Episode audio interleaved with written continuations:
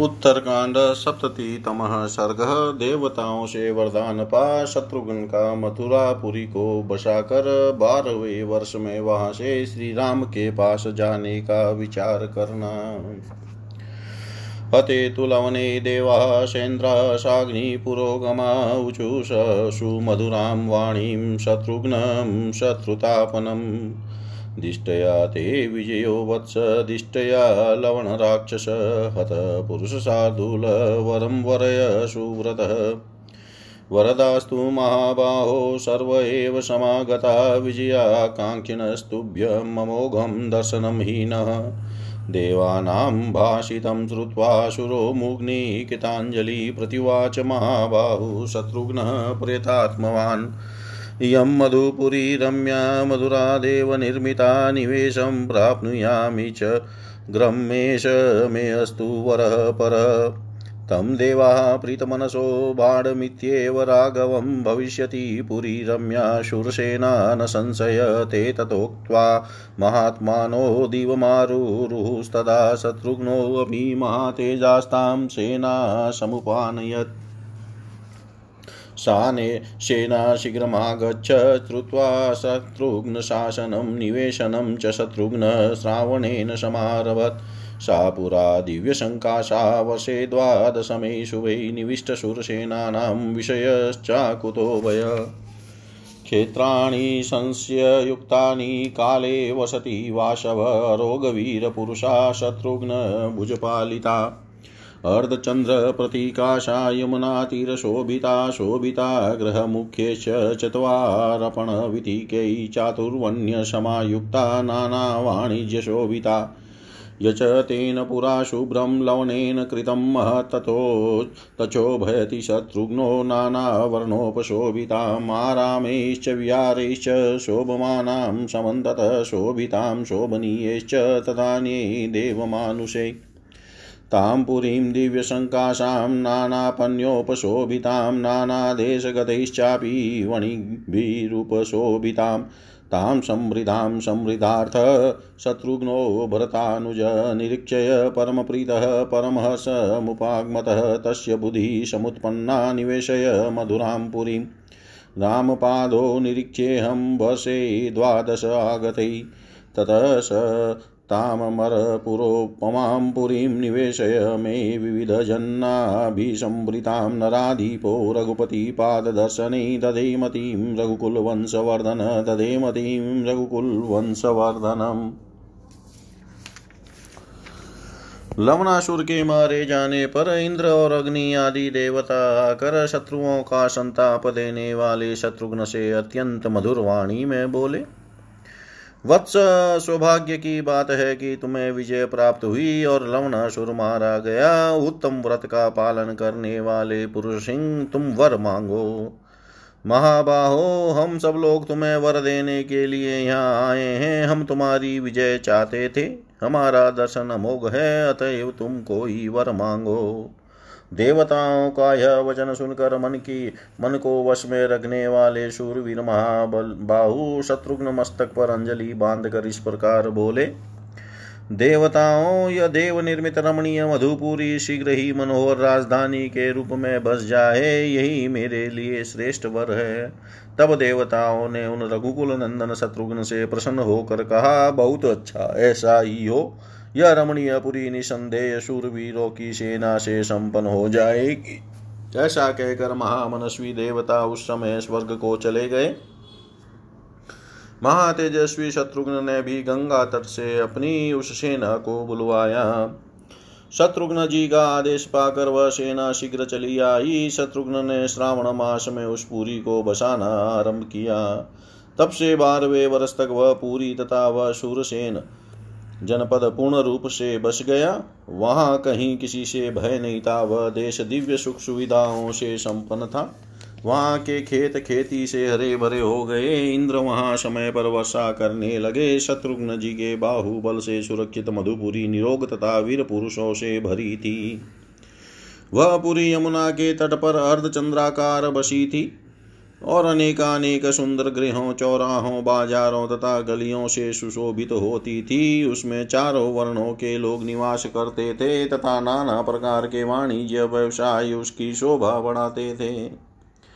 पूर्व काल में लवणासुर ने जिन विशाल गृहों का निर्माण कराया था, उनमें सफेदी कराकर उन्हें नाना प्रकार के चित्रों से सुसज्जित करके शत्रुघ्न जी उनकी शोभा बढ़ाने लगे। अनेकानेक उद्यान और विहार स्थल सब और से उस पुरी की को सुशोभित करते थे। देवताओं और मनुष्यों से संबंध रखने वाले अन्य शोभनीय पदार्थ भी उस नगरी की शोभा वृद्धि करते थे। नाना प्रकार की क्रय विक्रय योग्य वस्तुओं से सुशोभित व दिव्यपुरी अनेकानेक देशों से आए वे वणिक जनों से शोभा पा रही थी।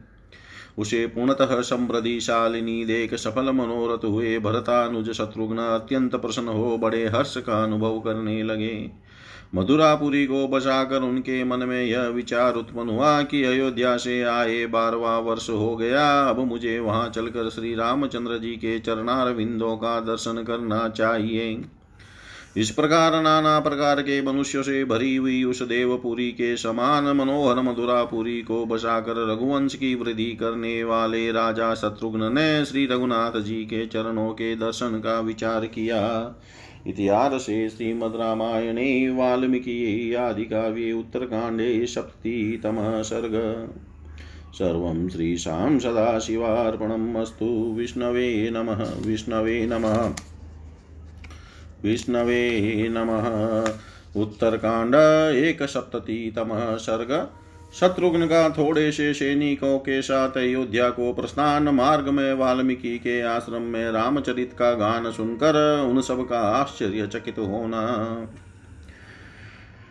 ततो द्वादशमे वशी शत्रुघ्नो रामपालिताम् अयोध्यां च कवि गन्तुमल्पभृत्य बलानुग ततो मन्त्रिपुरोगाश्च बलमुख्यान् निवत्य च जगामहयमुखेन रथानां च शतेन स स गत्वा गणितान् वासान् सप्ताष्टो रघुनन्दन वाल्मीका श्रममागत्य वासं चक्रे महायशासोऽभिवाद्य ततः पादो वाल्मीके पुरुषर्षभ पाद्यमर्घ्यं तथातिथ्यं जग्राह मुनिहस्तत बहुरूपाशु मधुराः कथास्तत्र सहस्रश कथयामास स मुनिशत्रुघ्नाय महात्मने उवाच च मुनिवाक्यं लवणस्य वधाश्रितं सुदुष्करं कृतं कर्म लवणं निघ्नता त्वया। बहव पाथिवा सौम्य हतशबल्वाहना लवणेन महाबाहो युध्यमाना महाबला। सत्वया निहतपापो लीलया पुरुषर्षभ जगतश्च भयं तत्र प्रशान्तं तव तेजसा। रावणस्य वधो घोरो यत्नेन महता कृता, इदं च सुमहत्कर्म त्वया कृतमयत्नत। प्रीतिश्चास्मिन् पराजाता देवानां लवणे भूतानां चैव सर्वेषां जगतश्च प्रियं कृतं च युद्धं मया दृष्टं यथावत् पुरुषसभसभायां वासवस्था जात उपविष्टेन राघव ममापि परमा प्रीतिहृदि शत्रुघ्न वर्तते उपाज्ञास्यामि ते मुग्निस्नेहस्य अपरागति इत्युक्त्वा मुग्निशत्रुघ्नमुपाज्ञाय महामती आतिथ्यमकरोत् तस्य ये च तस्य पदानुगा स भुक्तवान् नरश्रेष्ठो गीतमाधुर्यमुत्तमं शुश्राव तस्मिन् काले यथाक्रमं तन्त्रिलयसमयुक्तं त्रिस्थानकरणान्वितं संस्कृतं लक्षणोपेतं समतालसमन्वितं शुश्राव रामचरितं तस्मिन् काले पुरा तान्यक्षरा तान्यक्षराणि सत्यानि यथावृतानि पूर्वश श्रुत्वा पुरुषसाधुलो विसंज्ञो बाष्पलोचन सह मुहूर्तमिवासंज्ञो विनिश्वस्य मुहुमुहुः तस्मिन् गीते यथावृतं वर्तमानमिवा पदानुगाश्च ये राज्यस्तां श्रुत्वा गीतिसम्पदम् अवाङ्गमुखाश्च दीनाश्च हि आश्चर्यमिति चाब्रुवन् परस्परं च ये तत्र सैनिका शम्भभाषिरे किमिदं क्वत च वर्ताम किमेतत् स्वप्नदर्शनम् अतो यो न पुरा दृशस्तमाश्रमपदे पुनः शृणुमः किमिदं स्वप्ने गीतबन्धनमुत्तमं विस्मयं ते परं गत्वा शत्रुघ्नमिदं ब्रुवन्। साधु पृच्छ नरश्रेष्ठ वाल्मीकिं मुनिपुङ्गवं शत्रुघ्नस्त्वब्रवीत सर्वान् कौतूहलसमन्वितान् सैनिकान् क्षमोऽस्माकं परिप्रष्टुमिहेदृश आश्चर्याणि बहूनि भवन्त्यस्याश्रमे मुने न तु कौतूहलादयुक्तमन्वेष्टुं तं महामुनिमेवं तद्वाक्यमुक्त्वा तु सैनिकान् रघुनन्दन अभिवाद्य महर्षि त्वं स्वं निवेशं ययो तदा अभिवाद्य महर्षि तं स्वं निवेशं ययो तदा। तदनंतर बारहवें वर्ष में थोड़े से सेवकों और सैनिकों को साथ ले शत्रुघ्न ने श्री राम पालित अयोध्या को जाने का विचार किया। अतः अपने मुख्य मुख्य मंत्रियों तथा सेनापतियों को लौटा कर पुरी की रक्षा के लिए वहीं छोड़कर वे अच्छे अच्छे घोड़े वाले सौरथ साथ ले अयोध्या की ओर चल पड़े।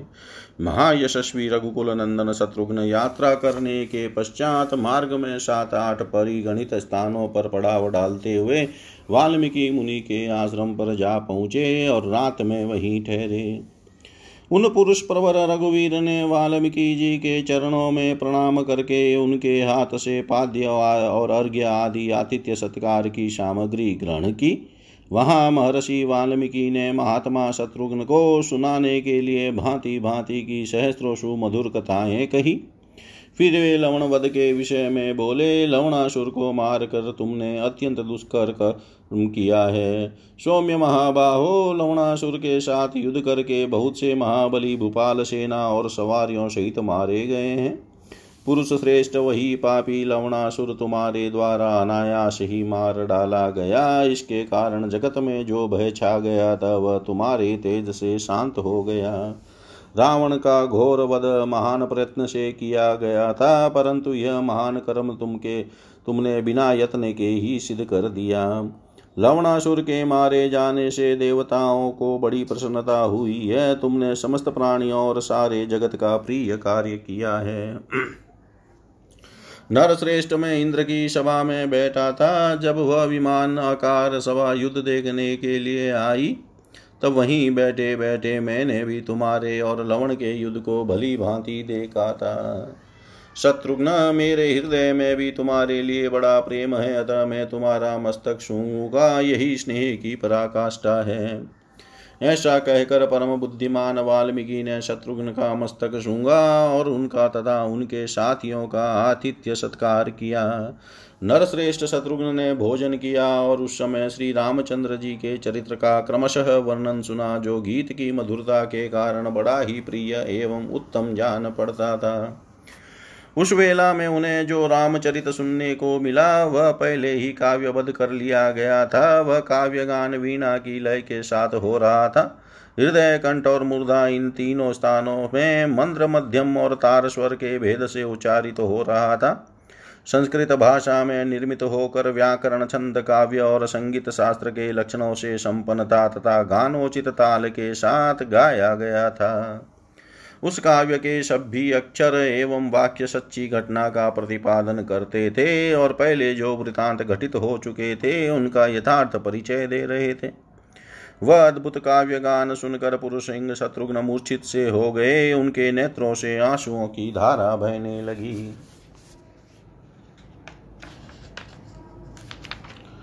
वे दो घड़ी तक अचेत से होकर बारंबार लंबी सांस खींचते रहे। उस गान में उन्होंने बीती हुई बातों को वर्तमान की भांति सुना। राजा शत्रुघ्न के जो साथी थे, वे भी उस गीत संपत्ति को सुनकर दिन और नतमस्तक हो बोले, यह तो बड़े आश्चर्य की बात है।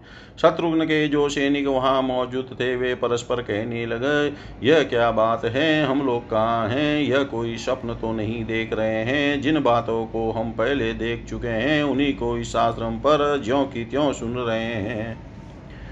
क्या इस उत्तम गीत बंद को हम लोग स्वप्न में सुन रहे हैं, फिर अत्यंत विस्मय में पढ़कर वे शत्रुघ्न से बोले नर श्रेष्ठ आप इस विषय में मुनिवर वाल्मीकि जी से भली भांति पूछे। शत्रुघ्न ने कौतूहल में से भरे हुए उन सब सैनिकों से कहा, मुनि के इस आश्रम में ऐसी अनेक आश्चर्यजनक घटनाएँ होती रहती है। उनके विषय में उनसे कुछ पूछताछ करना हमारे लिए उचित नहीं है। कौतूहलवश महामुनि वाल्मीकि से इन बातों के विषय में जानना या पूछना उचित न होगा। अपने सैनिकों से ऐसा कहकर रघुकुल नंदन शत्रुघ्न महर्षि को प्रणाम करके अपने खेमे में चले गए। इतिहास से श्रीमद रामायण वाल्मीकि आदि काव्य। उत्तरकाण्डे एकसप्ततितमः सर्ग। सर्व श्री सर्वं श्रीशां सदाशिवार्पणमस्तु। विष्णवे नमः विष्णवे नमः विष्णवे नमः। उत्तरकांड द्विसप्ततितम सर्ग। वाल्मीकि जी से विदा ले शत्रुघ्न जी का अयोध्या में जाकर श्री राम आदि से मिलना और सात दिनों तक वहाँ रहकर पुनः मधुपुरी को प्रस्थान करना। तं शयानं नरव्याघ्रं निद्रणाभ्यागमत्तदा चिन्तयानमेनेकार्धं रामगीतमनुत्तमम् तस्य शब्दं सुमधुरं तन्त्रिलयसमन्वितं श्रुत्वा रात्रिजगामाशु शत्रुघ्नस्य महात्मन। तस्यां रजन्यां युष्टायां कृत्वा पौर्वाणिकक्रममुवाच प्राञ्जलिर्वाक्यं शत्रुघ्नो मुनिपुङ्गवम्। भगवन् द्रष्टुमिच्छामि राघवं रघुनन्दनं त्वयानुज्ञातुमिच्छामि शयेभि संसितः व्रते इत्यें वादिनं तं तु शत्रुघ्नं शत्रुसूदनं वाल्मीकि सम्परिष्वज्य विससर्जं स राघवं। सोऽभिवाद्य मुनिश्रेष्ठ रथमारुह्यं सुप्रभम् अयोध्या अयोध्यामगमतः तूर्णं राघवोत्सुकदर्शन स प्रविष्टपुरीं रम्यां श्रीमानिक्ष्वाकुनन्दन प्रविवेश महाबाहु यत्र रामो महाद्युति। स रामं मन्त्रिमध्यस्थं पूर्णचन्द्रनिभाननं पश्यन् मरमध्यस्थं सहस्रनयनं यथा सोऽभिवाद्य महात्मानं ज्वलन्तमिव तेजसा उवाच प्राञ्जलिर्भूत्वा रामं सत्यपराक्रमम्। यदा ज्ञप्तं महाराज सर्वं ततः कृतवानहं हतः सलवणपापपुरीचास्य निवेशिता द्वादशेतानि वर्षाणि त्वां विना रघुनन्दन। नोत्स्येयमहं वस्तुं त्वया विरहितो नृप स मे प्रसादं काकुत्स्थः मातृहीनो यदा वत्सो न चिरं प्रवशाम्यहम्। एवं ब्रुवाणं शत्रुघ्नं परिष्वज्येदमब्रवीत् मा विषादं कृताशुरनिरतक्षत्रियचेष्टितं नावसीदन्ति राजानो विप्रवासेषु राघव प्रजा च परिपाल्या हि ख्यातधर्मेण राघव काले काले तु माँ वीरयोध्यामवलोकितुम् आगच त्वं नरश्रेष्ठगन्तासि च पुरं तव ममापि त्वं सुदयितप्राणैरपि न संशय अवश्यं करणीयं च राज्यस्य परिपालनम्। तस्मात् त्वं वश काकुत्स्थः सप्तरात्रं मया स उध्रुवं गन्तासि मधुरां सभृत्य बलवाहन।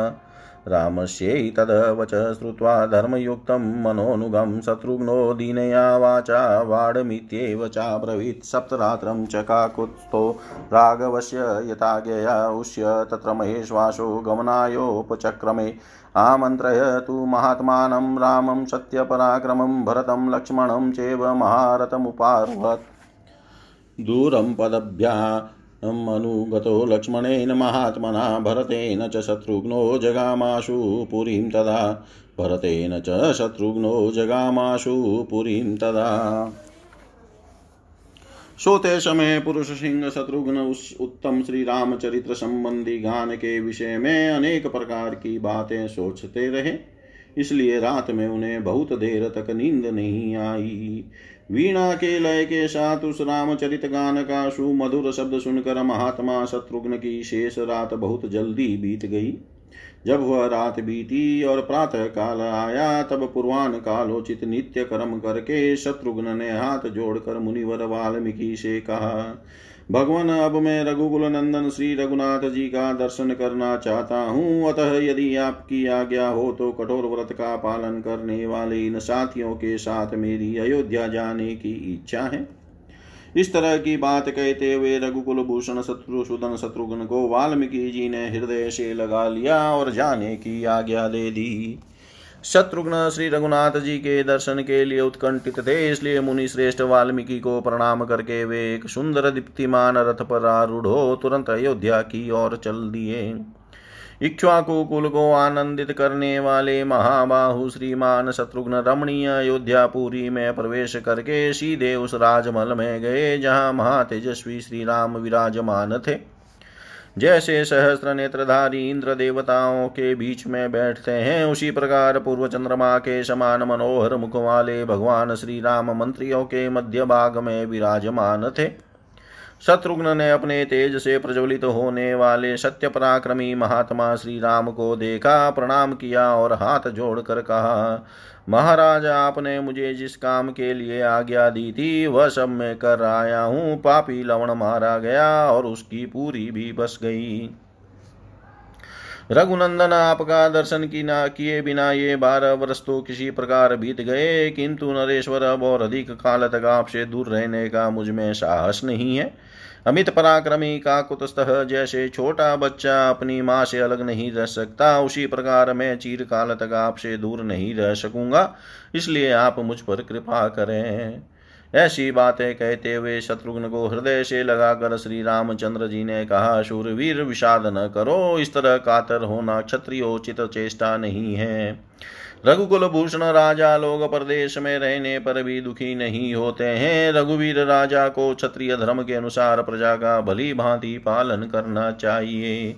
नर श्रेष्ठ वीर समय समय पर मुझसे मिलने के लिए अयोध्या आया करो और फिर अपनी पूरी को लौट जाया करो। निसंदेह तुम मुझे भी प्राणों से बढ़कर प्रिय हो, परंतु राज्य का पालन करना भी तो आवश्यक कर्तव्य है।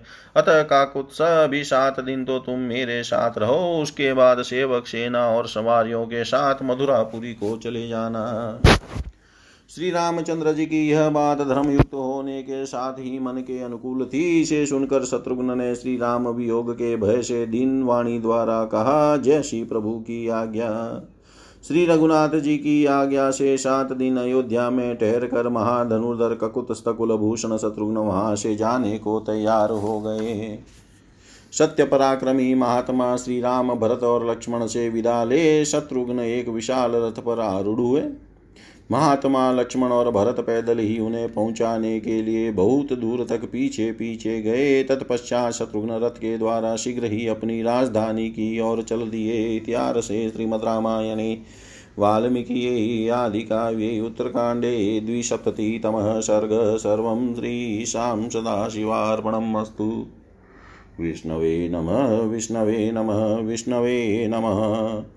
उत्तरकाण्ड त्रिसप्ततितमः सर्ग एक ब्राह्मण का अपने मरे हुए बालक को राजद्वार पर लाना तथा राजा को ही दोषी बताकर विलाप करना। प्रस्ताप्य तु स शत्रुघ्नं भ्रातृभ्यां स राघव प्रमुमोदशुगिराज्यं धर्मेण परिपालयन्। ततः कतिपयाः सुवृदो जनपदो द्विजः मृतं बालमुपादाय राजद्वारमुपागमत्। रुदन बहुविद्धा वाच स्नेह दुःखसमन्वितः असकृतः पुत्रपुत्रेति वाक्यमेतद्वाचः किं नु मे दुष्कृतं कर्म पुरादेहान्तरे कृतं। यदहं पुत्रमेकं तु पश्यामि निधनं गतम्।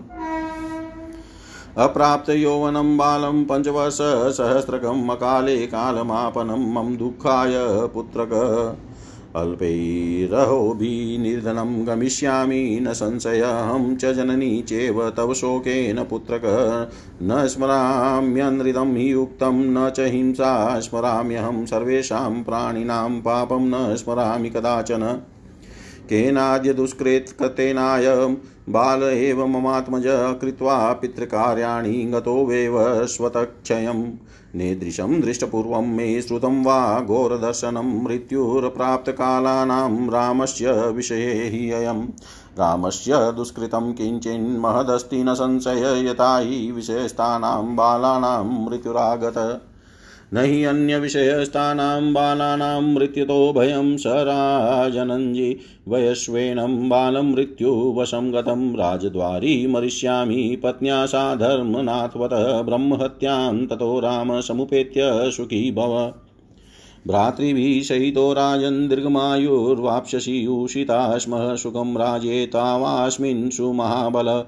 इदं तु पतितं तस्मात् तव रामवशे स्थितान् कालस्य वशमापनः स्वल्पं हीनहीनसुखम् सम्प्रत्यनातो विषय इक्ष्वाकुणां महात्मनां रामं नातमियासाद्य बालान्तकरणं ध्रुवम्।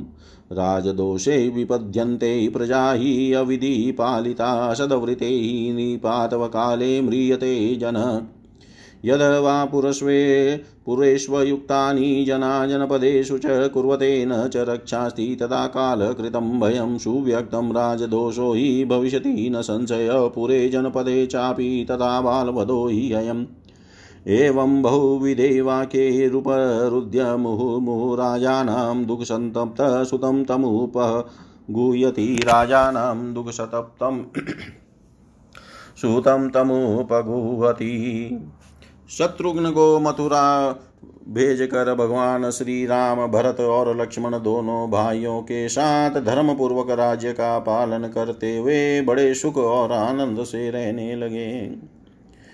तदनंतर कुछ दिनों के बाद उस जनपद के भीतर रहने वाला एक बूढ़ा ब्राह्मण अपने मरे हुए बालक का शव लेकर राजद्वार पर आया।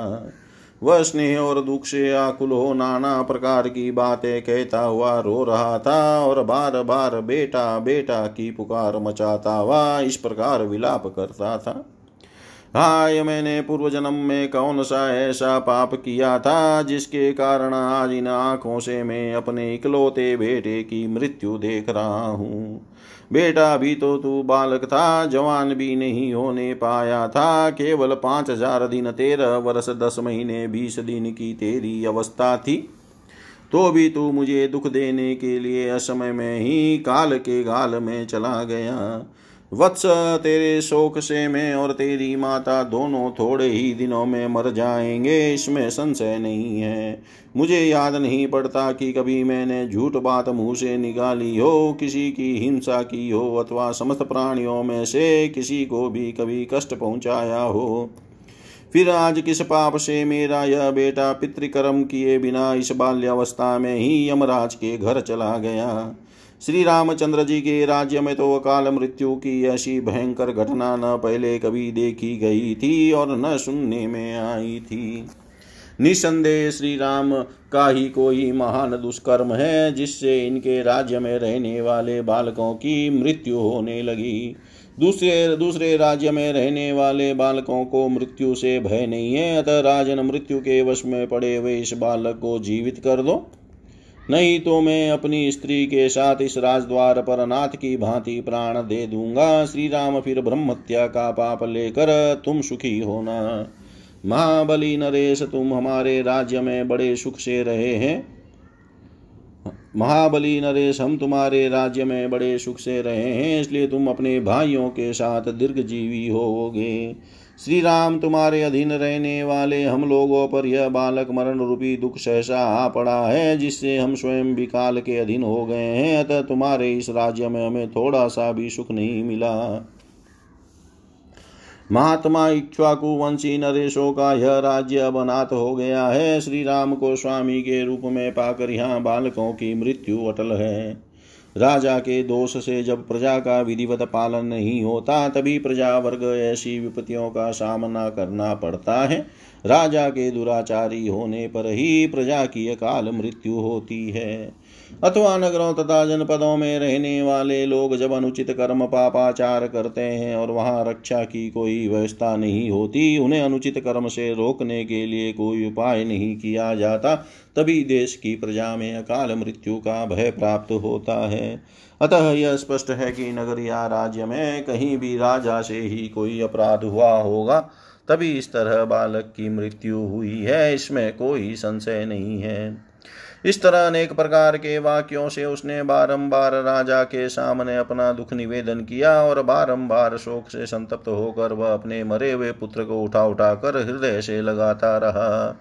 इतिहास से श्रीमद् रामायणे, वाल्मीकि आदि काव्ये उत्तरकाण्डे त्रिसप्तितमः सर्ग। सर्वं श्रीशां सदाशिवार्पणम् अस्तु। विष्णवे नमः विष्णवे नमः विष्णवे नमः। उत्तरकांड चतुसप्ततितमः सर्ग। नारद जी का श्री राम से एक तपस्वी शूद्र के अधर्माचरण को ब्राह्मण बालक की मृत्यु में कारण बताना। तथा तु करुणं तस्य द्विजस्य राघव सर्वं दुःखशोकसमन्वितं सदुखेन स सन्तप्तो मन्त्रिणस्तानुपाव्यत वसिष्ठं वामदेवं च भ्रातृश्च सहनेगामान्। ततो द्विजावशिष्टेन साधर्मष्टो प्रवेशिता राजानं देवशङ्काशं वर्धस्वेति ततोऽब्रुवन् मार्कण्डेयोश्च मौद्गल्यो वामदेवश्च काश्यप कात्यायनोऽत जाबाली गौतमो नारदस्तथा एते द्विजसभा सर्वे आसनेषु सेविता महर्षिणः समनुप्राप्तान्नभिवाद्य कृताञ्जलि। मन्त्रिणो नेगमाश्चैव यथार्थमनुकूलतः तेषां समुपविष्टानां सर्वेषां दीप्तेजसां राघव सर्वमाचष्टे द्विजोऽय मुपरोदते तस्य तद्वचनं श्रुत्वा राज्ञो दिनस्य नारद प्रतिवाच शुभं वाक्यं ऋषीणां सन्निधो स्वयं शृणुराजन् यथा काले प्राप्तो बालस्य सञ्चय श्रुत्वा कर्तव्यतां राजन् कुरुष्व रघुनन्दन पुरा कृते कृतयुगे राजन् ब्राह्मणा वै तपस्विन आभ्रमणस्तदा राजन्न तपस्वी कथञ्चन, तस्मिन् युगे प्रज्वलिते ब्रह्मभूते त्वनावृते अमृत्यवस्तदा सर्वे जगिरे दीर्घदर्शिन। ततस्त्रेतायुगं नाम मानवानां वपुष्मात्। मतां क्षत्रिया यत्र जायन्ते, पूर्वेण तपसान्विता, वीर्येण तपसा चैव ते अधिका, पूर्वजन्मनि मानवा ये महात्मानस्तत्र त्रेतायुगे युगे ब्रह्मक्षत्रं च ततः सर्वं यत पूर्वं वरं च यत्। युगयोरुभयोरासीत् संवीर्य समन्वितः पश्यन्तस्तु ते सर्वे विशेषमधिकं ततः स्थापनं चक्रिरे तत्र चातुर्वर्णस्य समत्तम। तस्मिन् युगे प्रज्वलिते धर्मभूते हि अनावृते अधर्मपादमेकं तु पातयत पृथ्वीतले अधर्मेण हि संयुक्तस्तेजो मन्दं भविष्यति। आमिषं यचः पूर्वेषां, राजसं च मलं वृषम् अनृतं नाम ततः भूतं पादेन पृथ्वीतले अनृतं पातयित्वा तु पादमेकं धर्मतः ततः पादुष्कृतं पूर्वमायुष परिनिष्ठितम् पातिते त्वन्विते तस्मिन् धर्मेण महीतले शुभान्येवाचरन् लोक सत्यधर्मपरायण त्रेतायुगे च वर्तन्ते ब्राह्मणा क्षत्रियाश्च ये तपोऽतप्यन्त ते सर्वे शुश्रा सामपरे जना स्वधर्म परमस्तेषां वेशशूद्रं तदागतं पूजां च सर्ववर्णानां शूद्राश्चक्रुविशेषतः। एतस्मिन्नन्तरे तेषां धर्मे चान्द्रिते च ततः पूर्वे पुनः याशमगमन्नृपशतम् ततः पादं धर्मस्य द्वितीयमवतारयत, ततो द्वापरसङ्ख्यासा युगस्य समजायत। तस्मिन् द्वापरसङ्ख्ये तु वर्तमाने युगक्षये अधर्मश्चान्द्रितं चेव ववृदे पुरुषर्षभ अस्मिन् द्वापरसङ्ख्याने ततो वेश्यान् समाविशत, त्रिभ्यो युगेभ्य स्त्रीणः वर्णाद् वै तप आविशत। त्रिभ्यो युगेभ्य स्त्रीनवर्णान् धर्मश्च परिनिष्ठितः न शूद्रो लभते धर्मं युगतस्तु न दर्शभहीनवर्णो नृपश्रेष्ठ तप्यते सुमहत्तप। भविष्यक्षुद्रयोन्यां हि तपश्चर्या कलो युगे अधर्मः परमो राजन् द्वापरे शूद्रजन्मन स वै विषयपर्यन्ते तव राजन्मातपा अद्य तप्यति दुर्बुद्धिस्तेन बालवधो हि अयं यो हि अधर्मक कार्यं वा विषये पातिवश्यतु करोति चास्त्रीमूलम् तत्पुरे वा दुर्मतिर्नरः क्षिप्रं हि नरकं याति, स च राजा न संशयदितस्य च तप्तस्य कर्मणः सुकृतस्य च, षष्ठं भजति भागं तु प्रजाधर्मेण पालयन्। षड्भागस्य च भोक्ताशो रक्षतेन प्रजा कथं स त्वं पुरुषसाधुलमार्गस्व विषयं स्वकं। दुष्कृतं यत्र पश्येथास्तत्र यत्नं समाचर एवं चेदधर्मवृद्धिश्च नृणां चायुविवर्धनं भविष्यति नरश्रेष्ठ बालस्यास्य सजीवितं भविष्यति नरश्रेष्ठ बालस्यास्य च जीवितम्।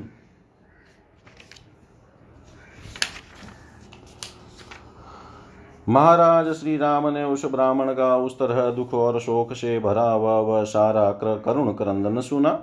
इससे वे दुख से संतप्त हो उठे। उन्होंने अपने मंत्रियों को बुलाया तथा वशिष्ठ और वामदेव को एवं महाजनों सहित अपने भाइयों को भी आमंत्रित किया। तदनंतर वशिष्ठ जी के साथ आठ ब्राह्मणों ने राज्यसभा में प्रवेश किया और उन देवतुल्य नरेश से कहा, महाराज आपकी जय हो। उन आठों के नाम इस प्रकार हैं। मार्कंडेय, मौदगल्य, वामदेव, काश्यप, कात्यायन, जाबाली, गौतम तथा नारद। इन सब श्रेष्ठ ब्राह्मणों को उत्तम आसनों पर बैठाया गया। वहाँ पधारे वे उन महर्षियों को श्री रघुनाथ जी ने हाथ जोड़कर प्रणाम किया और वे स्वयं भी अपने स्थान पर बैठ गए। फिर मंत्री और महाजनों के साथ यथा योग्य शिष्टाचार का उन्होंने निर्वाह किया। उदित तेज वाले वे सब लोग जब यथा स्थान बैठ गए, तब श्री रघुनाथ जी ने उनसे सब बातें बताई और कहा, यह ब्राह्मण राज द्वार पर धरना दिए पड़ा है। ब्राह्मण के दुख से दुखी हुए उन महाराज का यह वचन सुनकर अन्य सब ऋषियों के समीप स्वयं नारद जी ने यह शुभ बात कही। राजन, जिस कारण से इस बालक की अकाल मृत्यु हुई है वह बताता हूँ। सुनिए, रघुकुल नंदन, नरेश, मेरी बात सुनकर जो उचित कर्तव्य हो, उसका पालन कीजिए। राजन पहले सत्य युग में केवल ब्राह्मण ही तपस्वी हुआ करते थे। महाराज, उस समय ब्राह्मण तरह मनुष्य किसी तरह तपस्या में प्रवृत्त नहीं होता था। वह युग तपस्या के तेज से प्रकाशित होता था। उसमें ब्राह्मणों की ही प्रधानता थी। उस समय आज्ञा का अज्ञान का वातावरण नहीं था। इसलिए उस युग के सभी मनुष्य काल मृत्यु से रहित तथा त्रिकालदर्शी होते थे। सत्य युग के बाद त्रेता युग आया। इसमें सुदृढ़ शरीर वाले क्षत्रियों की प्रधानता हुई और वे क्षत्रिय भी उसी प्रकार की तपस्या करने लगे। परंतु त्रेता युग में जो महात्मा पुरुष है, उनकी अपेक्षा सत्ययुग के लोग तप और पराक्रम की दृष्टि से बड़े चढ़े थे। इस प्रकार दोनों युगों में से पूर्व युग में जहाँ ब्राह्मण उत्कृष्ट और क्षत्रिय अपकृष्ट थे, वहाँ त्रेता युग में वे समान शक्तिशाली हो गए। तब मनु आदि सभी धर्म प्रवर्तकों ने ब्राह्मण और क्षत्रियो, क्षत्रिय में एक की अपेक्षा दूसरे में कोई विशेषता या न्यून, न्यूनाधिकता न देकर सर्वलोक सम्मत चातुर्वण्य व्यवस्था की स्थापना की। त्रेता युग वर्णाश्रम धर्म प्रधान है। वह धर्म के प्रकाश से प्रकाशित तो होता है। वह धर्म में बाधा डालने वाले पाप से रहित है। इस युग में अधर्म ने भूतल पर अपना एक पैर रखा है। अधर्म से युक्त होने के कारण यहाँ लोगों का तेज धीरे धीरे घटता जाएगा। सत्य युग में जीव, जीविका का साधन बुद्ध कृषि आदि रजोगुण मूलक कर्म अनृत कहलाता था और मल के समान अत्यंत त्याज्य था। वह अनृत ही अधर्म का एक पाद होकर त्रेता में इस भूतल पर स्थित हुआ है। इस प्रकार अनृत असत्य रूपी एक पैर को भूतल पर रखकर अधर्म ने त्रेता में सतयुग की अपेक्षा आयु को सीमित कर दिया है। अतः पृथ्वी पर अधर्म के इस अनृत रूपी चरण के पड़ने पर सत्य धर्म परायण पुरुष इस अनृत के कुपरिणाम से बचने के लिए शुभ कर्मों का ही आचरण करते हैं। तथापि त्रेता युग में जो ब्राह्मण और क्षत्रिय हैं, वे ही सब तपस्या करते हैं, अन्य वर्ण के लोग सेवा कार्य किया करते हैं। उन चारों वर्णों में से वैश्य और शूद्र की सेवा रूपी उत्कृष्ट धर्म स्वधर्म के रूप में प्राप्त हुआ। वैश्य कृषि आदि के द्वारा ब्राह्मण आदि की सेवा करने लगे और शूद्र सब वर्णों की, तीनों वर्णों के लोगों की विशेष रूप से पूजा, आदर, सत्कार करने लगे। नृप श्रेष्ठ इस बीच में जब त्रेता युग का अवसान होता है और वेश्यों तथा शूद्रों का धर्म के एक पाद रूप अनृत की प्राप्ति होने लगती है तब पूर्व वर्ण वाले ब्राह्मण और क्षत्रिय फिर ह्रास को प्राप्त होने लगते हैं, क्योंकि उन दोनों को अंतिम दो वर्णों का संसर्ग जनित दोष प्राप्त हो जाता है। तदनंतर अधर्म अपने दूसरे चरण को पृथ्वी पर उतारता है। द्वितीय पैर उतारने के कारण ही उस युग की द्वापर संज्ञा हो गई है। पुरुषोत्तम उस द्वापर नामक युग में जो अधर्म के दो चरणों का आश्रय है, अधर्म और अनृत दोनों की वृद्धि होने लगती है। इस द्वापर युग में तपस्या रूप कर्म वैश्य को भी प्राप्त होता है। इस तरह तीनों तीन युगों में क्रमशः तीन वर्णों को तपस्या का अधिकार प्राप्त होता है। तीन युगों में तीन वर्णों का ही आश्रय लेकर तपस्या रूपी धर्म प्रतिष्ठित होता है, किंतु नरश्रेष्ठ शूद्र को इन तीनों ही युगों में तप रूपी धर्म का अधिकार नहीं प्राप्त होता है। नृप शिरोमण एक समय ऐसा आएगा, जब हीन वर्ण का मनुष्य भी बड़ी भारी तपस्या करेगा। कलयुग आने पर भविष्य में होने वाली शुद्र योनि में उत्पन्न मनुष्य के समुदाय में तपश्चर्या की प्रवृत्ति होगी। राजन द्वापर में भी शूद्र का तप में पर्वत होना महान धर्म माना गया है। फिर त्रेता के लिए तो कहना ही क्या है? महाराज निश्चय ही आपके राज्य की किसी सीमा पर कोई खोटी बुद्धि वाला शूद्र महान तप का आश्रय ले तपस्या कर रहा है। उसी के कारण इस बालक की मृत्यु हुई है। जो कोई भी दुर्बुद्धि मानव जिस किसी भी राजा के राज्य में राज्य अथवा नगर में अधर्म या न करने योग्य काम करता है उसका वह कार्य उस राज्य के अनैश्वर्य दरिद्र का, का दरिद्रता का कारण बन जाता है और वह राजा शीघ्र ही नरक में पड़ता है इसमें संशय नहीं। इसी प्रकार जो राजा धर्म पूर्वक प्रजा का पालन करता है वह प्रजा के वेदाध्यन तप और शुभ कर्मों के पुण्य का छठा भाग प्राप्त कर लेता है। पुरुष सिंह जो प्रजा के शुभ कर्मों के छठे भाग का उपभोक्ता है, वह प्रजा की रक्षा कैसे नहीं करेगा? अतः आप अपने राज्य में खोज कीजिए और जहाँ कोई दुष्कर्म दिखाई दे, वहाँ उसके रोकने का प्रयत्न कीजिए। नर श्रेष्ठ ऐसा करने से धर्म की वृद्धि होगी और मनुष्यों की आयु बढ़ेगी। साथ ही इस बालक को भी नया जीवन प्राप्त होगा।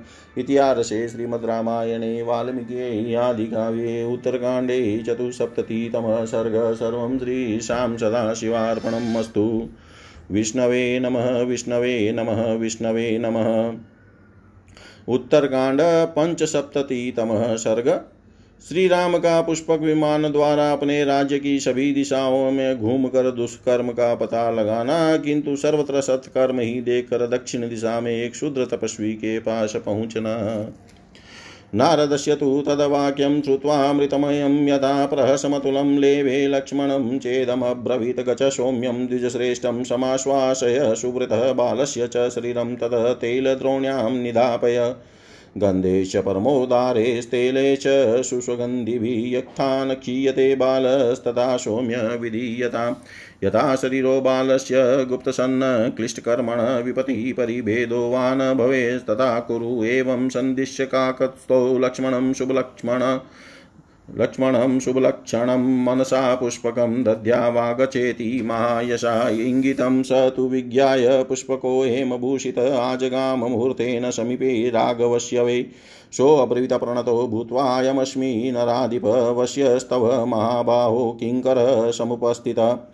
भाषितं रुचिरं श्रुत्वा पुष्पकस्य नराधिपविवाद्यमशिन स विमानं सोऽद्यरोहत धनुर्गृहीत्वा तूणी च खड्गं च रुचिप्रभं निक्षिप्य नगरै चेतो सौमित्री भ्रतावुवो प्रायात प्रतिदिं च प्रतीचीं हरितिं विञ्चिन्वश ततस्ततः उत्तरामगमश्रीमान् दिशं हिंवतावृताम् अपश्यमानस्ततात्रिस्वल्पमपस्तदुष्कृतं पूर्वमापपि दिशं सर्वमता पश्यन् राधिप प्रविश्य प्रविशुद्धसमाचारामादर्शतलनिर्मलां पुष्पकस्थो महाबाहुस्तदापश्यन्नराधिप दक्षिणां दिशमाक्रामतः ततो राजसि नन्दन सेवलस्योत्तरे पार्श्वे ददशसु महत्सर तस्मिन् सरसि तप्यन्तं तापशं सुमहतप ददश राघव श्रीमान् लम्बमान मधोमुखम् राघवस्तमुपगाम्य तप्यन्तं तपोत्तममुवाच च नृपो वाक्यं धन्यस्त्वमसि सुव्रतः कस्यां योन्यां तपोवृधः वर्तसे दृढविक्रमः कौतूहलात् त्वां पृच्छामि रामो दासरथीहम् कोऽर्थो मनिस्तस्तुभ्यं स्वर्गलाभोऽपरोऽथवा वराश्रयो यदर्थं त्वं तपस्व तपस्यन्येषु दुश्चरं यमाश्रित्य तपस्तप्तं श्रोतुमिच्छामि तापस ब्राह्मणो वासि भद्रं ते क्षत्रियो वासि दुर्जय वेश्यस्त्रीत्यो वर्णो वा शूद्रो वा सत्यवाग्भव इत्येवमुक्तः स नराधिपेन अवाकशिरा दासरथाय तस्मै उवाच जातिं नृपपुङ्गवाय यत्कारणं चेव तपः प्रयत्नः यत्कारणं चेव तपः प्रयत्नः। नारद जी के ये अमृतमय वचन सुनकर श्री रामचंद्र जी को अपार आनंद प्राप्त हुआ और उन्होंने लक्ष्मण जी से इस प्रकार कहा, सौम्य जाओ, उत्तम व्रत का पालन करने वाले इन द्विज श्रेष्ठ को सांत्वना दो और इनके बालक का शरीर उत्तम गंध एवं सुगंध से युक्त तेल से भरी हुई नाव में डुबवा कर रखवा दो। और ऐसी व्यवस्था कर दो जिससे बालक का शरीर विकृतियाँ नष्ट न होने पाए। शुभ कर्म करने वाले इस बालक का शरीर जिस प्रकार सुरक्षित रहे, नष्ट न या खंडित न हो, वैसा प्रबंध करो। शुभ लक्षण लक्ष्मण को ऐसा संदेश दे महायशस्वी श्री रघुनाथ जी ने मन ही मन पुष्पक का चिंतन किया और कहा, आ जाओ। श्री रामचंद्र जी का अभिप्राय समझकर स्वर्ण भूषित पुष्प विमान एक ही मुहूर्त में उनके पास आ गया। आकर नतमस्तक हो वह बोला, नरेश्वर, यह रहा मैं। महाबाहो, में सदा आपके अधीन रहने वाला किंकर हूँ और सेवा के लिए उपस्थित हुआ हूँ। पुष्पक विमान का यह मनोहर वचन सुनकर वे महाराज श्री राम महर्षियों को प्रणाम करके उस विमान पर आरूढ़ हुए। उन्होंने धनुष बाणों से भरे हुए दो तरकस और एक चमचमाती हुई तलवार हाथ में ले ली और लक्ष्मण तथा भरत इन दोनों भाइयों को नगर की रक्षा में नियुक्त करके वहाँ से प्रस्थान किया। श्री राम श्रीमान राम पहले तो इधर उधर खोजते हुए पश्चिम दिशा की ओर गए, फिर हिमालय से घिरी हुई उत्तर दिशा में जा पहुँचे। जब जब उन दोनों दिशाओं में कहीं थोड़ा सा भी दुष्कर्म नहीं दिखाई दिया, तब नरेश्वर श्री राम ने समूची पूर्व दिशा का भी निरीक्षण किया। पुष्पक पर बैठे हुए महाबाहु राजा श्री राम ने वहाँ भी शुद्ध सदाचार का पालन देखा, होता देखा, वह दिशा भी दर्पण के समान निर्मल दिखाई दी। तब राजसी नंदन रघुनाथ जी दक्षिण दिशा की ओर गए। वहाँ शेवल पर्वत के उत्तर भाग में उन्हें एक महान सरोवर दिखाई दिया। उस सरोवर के तट पर एक तपस्वी बड़ा, बड़ी, भारी तपस्या कर रहा था। वह नीचे क्यों मुँह मुख लिए लटका हुआ था। रघुकुल नंदन श्री राम ने उसे देखा। देख कर राजा श्री रघुनाथ जी उग्र तपस्या करते हुए उस तपस्वी के पास आए और बोले, उत्तम व्रत का पालन करने वाले तापस तुम धन्य हो। तपस्या में बड़े चढ़े सुदृढ़ पराक्रमी पुरुष तुम किस जाति में उत्पन्न हुए हो? मैं दशरथ कुमार राम, तुम्हारा परिचय जानने के कौतल से ये बात पूछ रहा हूँ। तुम्हें किस वस्तु को पाने की इच्छा है? तपस्या द्वारा संतुष्ट हुए इष्ट देवता से वर के रूप में तुम क्या पाना चाहते हो? स्वर्ग या दूसरी कोई वस्तु? कौन सा ऐसा पदार्थ है जिसके लिए तुम ऐसी कठोर तपस्या करते हो, जो दूसरों के लिए दुष्कर है? तापस जिस वस्तु के लिए तुम तपस्या में लगे हुए हो, उसे मैं सुनना चाहता हूँ। इसके सिवा यह भी बताओ कि तुम ब्राह्मण हो या दुर्जय, क्षत्रिय, तीसरे वर्ण के वैश्य हो अथवा शूद्र। तुम्हारा भला हो, ठीक ठीक बताना। महाराज श्री राम के इस प्रकार पूछने पर नीचे सिर किए लटके हुए उस तपस्वी ने उस, उन नरप श्रेष्ठ दशरथ नंदन श्री राम को अपनी जाति का परिचय दिया और जिस उद्देश्य से उसने तपस्या के लिए प्रयास किया था, वह भी बताया। इतिहासे श्रीमद्रामायणे वाल्मीकि आदिकाव्यै उत्तरकाण्डे पञ्चसप्ततितमः सर्ग सर्वं श्रीशां सदाशिवार्पणम् अस्तु। विष्णवे नमः विष्णवे नमः विष्णवे नमः।